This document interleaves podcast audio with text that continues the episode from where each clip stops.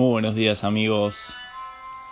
Una vez más estamos en los estudios de Perla Negra grabando el capítulo número 14. En esto que nos une hoy, que es la radio, que es la conexión, la conexión entre navegantes, amigos, aventureros, soñadores. Esta red que alcanza día a día más y más kilómetros.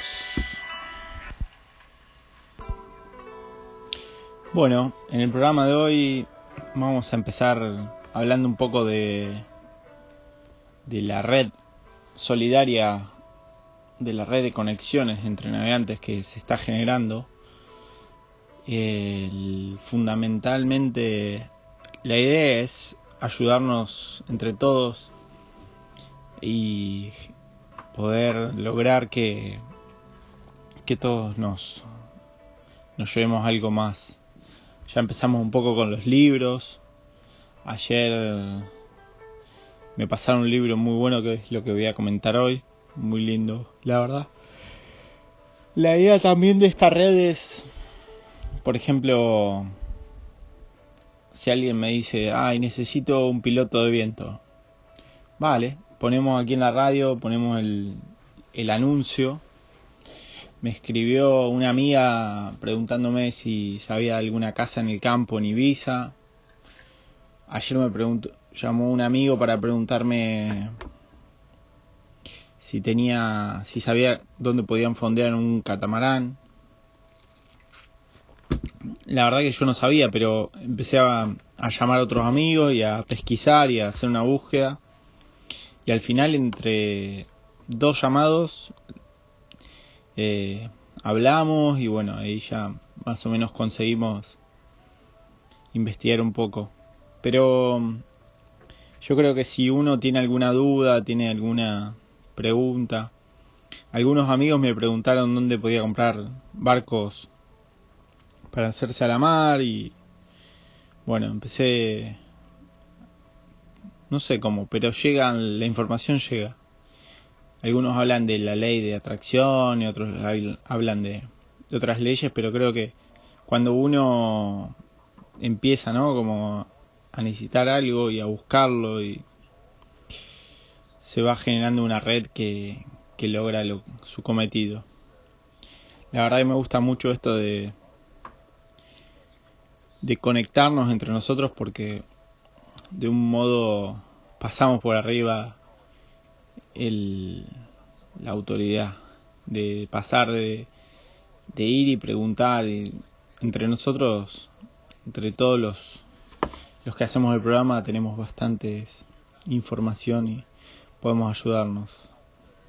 Ahí, bueno, unos amigos están, estaban buscando también barcos para hacerse a la mar ahí encontré algunos barquitos pequeños, pero económicos que para empezar eh, está más que bien. Bueno, ayer domingo me tomé el día de descanso para para aprovechar y leer.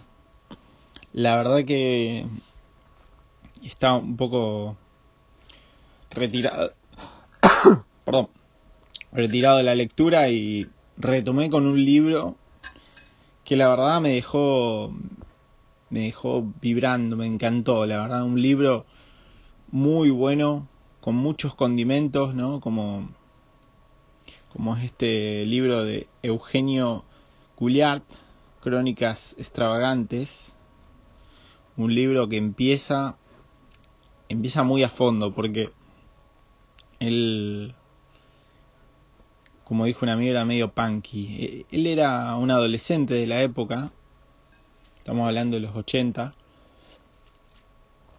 Tenía un par de, de bares, vende los bares, se compra un barco y sin tener mucha noción de la vela, él había estado en mercante, o sea, sabía navegar, pero no tenía mucha noción de navegar a vela.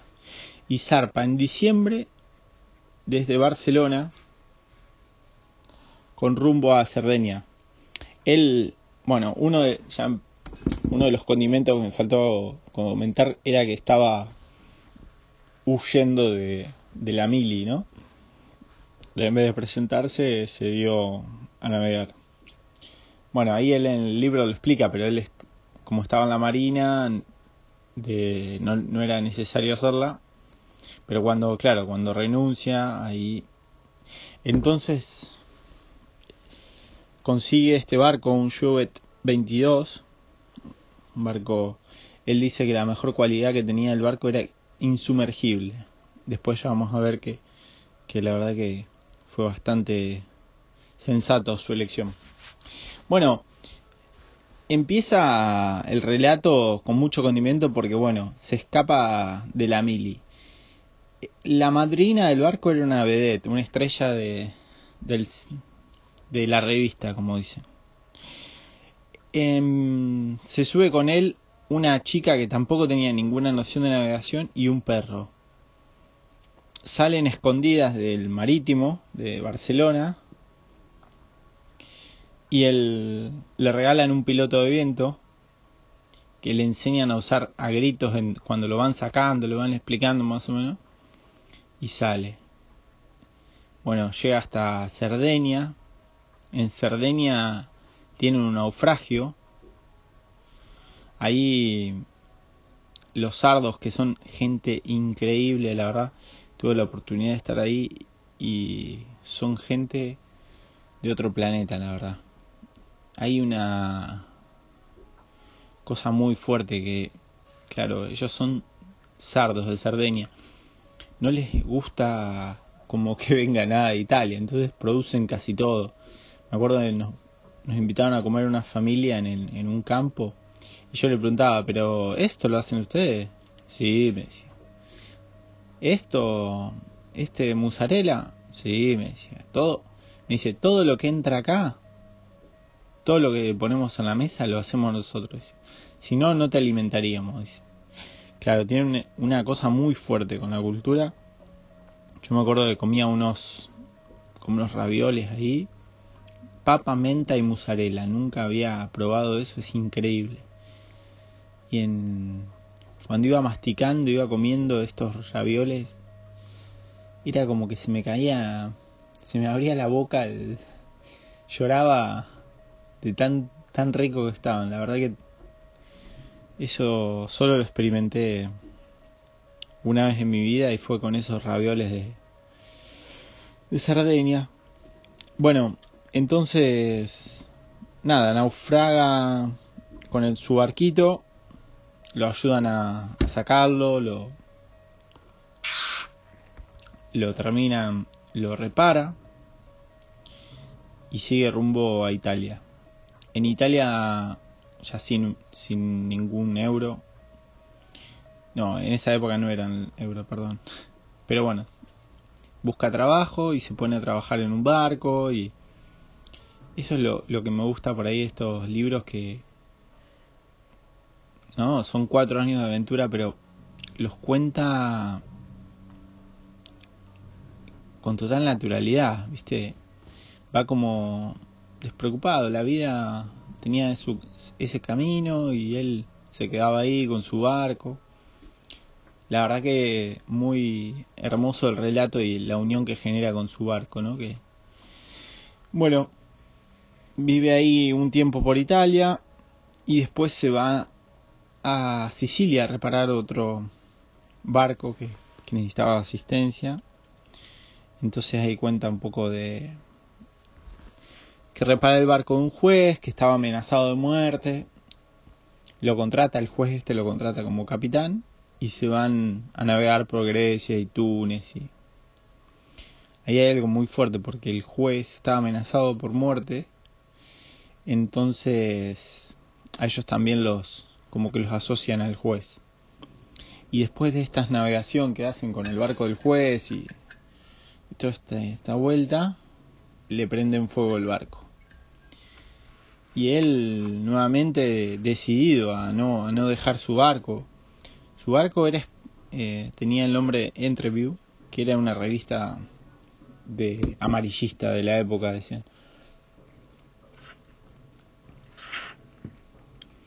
Y entonces, bueno, esto después le trae algunas ventajas. No voy a contar todo, pero voy a ir tirando partes para, para que se animen a seguir leyéndolo al libro. La verdad que es un libro súper corto. no soy un gran lector y en, en un día lo terminé.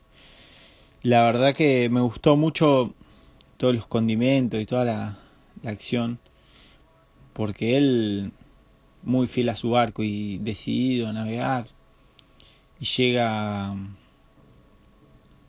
bueno entonces se le prende fuego el barco y lo repara con ayuda de otros amigos y dice que cuando llegan a llegan a un astillero y había uno igual entonces perfecto dijo hago la cubierta igual que este y lo llamó el dueño y le dijo que quería tomar unas medidas hizo un molde con el otro barco y copió la cubierta. Es un la verdad que él estaba muy decidido a seguir con su barquito y ya estaba un poco más marino después de, de varios años ahí navegando con, con otros barcos y, se había hecho un poco más pero seguía navegando sin motor, seguía navegando a la vieja a la vieja escuela. La verdad que es un libro que me, que me atrapó mucho porque era muy amante de su barco y muy puro de como su estilo de navegación.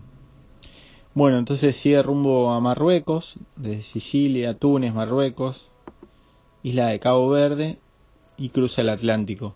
No podía tocar España porque estaba con estaba siendo buscado, entonces si si tocaba España puede ser que lo que lo agarre. Y bueno, llega a Martinica y, y, ahí pasa una temporada en el Caribe, ahí se enamora de una, de una chica. Bueno, la chica estaba casada, por eso un poco, también hay un poquito más de condimento, se prometen ver en, varios lados, y eso me encanta porque ahí está la libertad esa del amor, cuando te pega el flechazo ese que quieres dejar todo por, por alguien, ¿no? Por algo. Y eso me encanta cuando, cuando lo escribe él, porque, claro, la, la otra chica estaba casada con un, parece un, un ejecutivo en Francia, y, la buscaban por la isla y ella ahí en un 22 pies escapándose de la... Y bueno, el libro continúa y vamos a dejar acá porque si no va a quedar todo para ustedes de velado. El libro lo pueden conseguir a través del correo de la radio. Yo se los re, reenvío. Y si no, él también, el chico este Eugenio Culiar, tiene un correo. Yo no lo tengo, me lo pasó un amigo, un, un oyente de la radio. Que le agradezco porque la verdad que un, un buen material también cuando ustedes encuentren algún material interesante, música, lo que sea, siempre estoy abierto a escuchar y, a, y, y enriquecer esto, esta idea. El, la idea es que entre todos hagamos una red buena de, material e información. Hoy en día ayer escuchaba justo un, un audio de, bueno, un, un, pensador filosófico hablaba y no, porque lo nuestro es la divulgación y queremos que a todos les llegue la información y todo. Y después lo que pedía era que compren su libro. Yo conozco gente que, quiere divulgar y, y realmente pone sus libros gratis en internet. Pero bueno, son diferentes puntos de, de view después el libro de algún modo u otro llega, ¿no? Está bien, entiendo que todos tenemos que vivir. Y la verdad que estos libros así que hay como por libre me gustan porque tienen realmente ese significado de comunicar y, y que la información llegue, ¿no? Si, si a vos te sirvió, ayer escuchaba una entrevista a Wim Hof el, el holandés este que es el, el Iceman, ¿no? Y él decía que que claro, está para todos. Esto es ciencia para todos y él lo quiere compartir y que todo el mundo haga Winhoff. Digo, mirá, qué, bueno, ¿no? El, el tío no, no quiere lucrar con su conocimiento, quiere darlo a conocer y que la gente cambie la alcalinización de su cuerpo, que, que suba el pH y, un montón de cosas súper positivas para el, para el ser humano y él los quiere dar gratis. Como no, no vamos a currar con la, con la salud del mundo. La verdad esto me, me, me parece muy interesante cuando hay gente así, ¿no? Que, que está el conocimiento. Internet un poco, por un lado, tiene eso, ¿no? Que hay mucho conocimiento para todos. Y también hay mucha distracción. hay que saber utilizarlo, ¿no? Si lo uso para cortar o uso para, para cortarme el cuchillo, ¿no? A ver, ¿quién está utilizando a quién? A veces es bueno apagar el, el aparatito, la, la caja cuadrada. Bueno, después ayer también me mandaron un video que me gustó. Me gustó porque había unos barcos a vela y hablaba de un gran cambio y una un gran cambio que se puede suceder después de este coronavirus y todo. Yo creo que ya el cambio empezó. Ya veo que hay muchas cosas súper positivas con, con todo esto que fue y que es esta cuarentena. Si me dejan voy a leerles un poco de lo que escribí ayer después de, de haber visto un par de, entrevistas y videos y, y también veo también un poco lo que mis amigos me responden. Yo voy hablando con grupos, con amigos, con hablo con mis hermanas, con mi papá, hablo por teléfono, llamo a uno, cosa que que no hacía antes. Y después de hablar con varios amigos, veo que hay un cambio súper positivo, que está la gente volviendo a muchas cosas que, que había perdido estamos volviendo un poco a, a los que nos rodean, a los que están alrededor nuestro. Amigos que juegan con sus hijos, que les enseñan a, a leer, a escribir, que comparten muchas horas del día, que están cocinando de, cero. Voy al supermercado a comprar harina y no hay harina. La gente está produciendo su propio pan.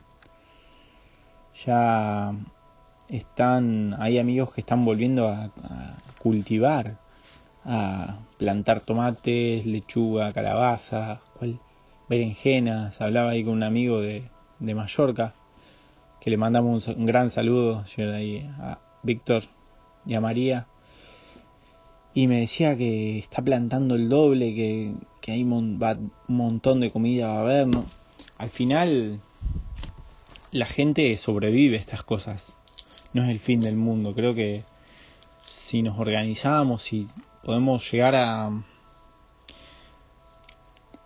a pensar de un modo diferente, esto es un cambio que nos va a marcar para el resto de nuestras vidas. Amigos que mm, nunca tocaban el, la cocina y ahora están haciendo pan casero con masa madre. Los tiempos se dilataron. Los tiempos del, pensar que para hacer un pan de masa madre se necesita casi 24 horas y antes queríamos en dos horas tener el pan listo. Al final hay un cambio súper positivo en, en el chip de la gente, en el tiempo de la gente. El reloj biológico desaceleró y vemos que hay un montón de cosas que no tenemos, pero vamos a lograr cuando salgamos la libertad, por ejemplo, ir a ver a un amigo, por ejemplo. Pero en contrapartida a todo eso que nos sacan, nos están dando algo que es increíblemente valioso, que es el tiempo. que el tiempo antes lo utilizamos para otra cosa. Importante el tiempo, por ejemplo, que les dedicamos a, a nuestros hijos, para enseñarles algo, para dedicarles la paciencia. La verdad que todo el desastre económico, financiero y todas las cosas que, que está generando esto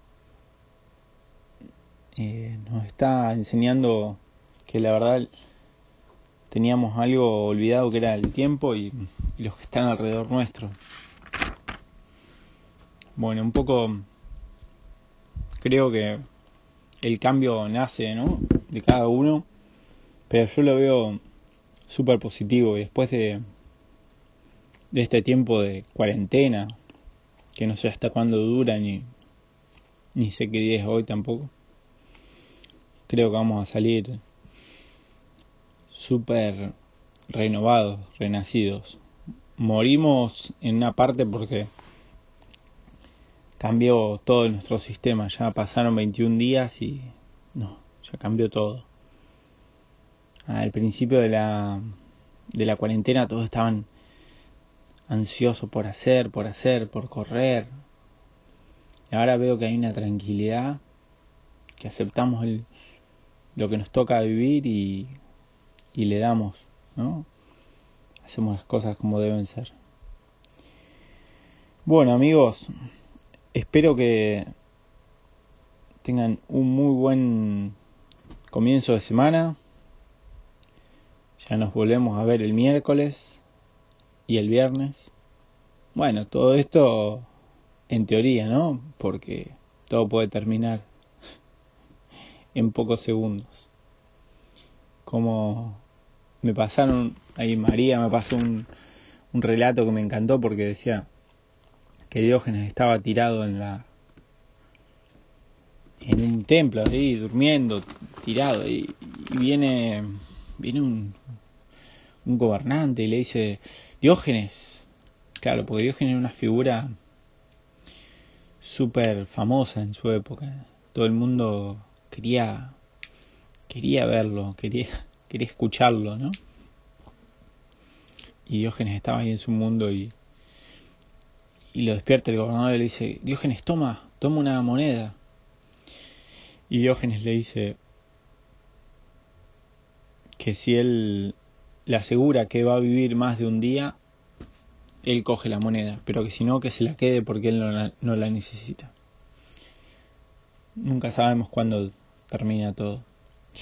Amigos, eh, les dejo el correo de vuelta por si alguno quiere el libro. Crónica extravagante, radio perla negra, arroba gmail.com. Si no respondo a la brevedad es porque me estoy tomando el tiempo para responderles, pero siempre voy a responderles los correos. Les mando un abrazo y nos vemos cuando nos vemos.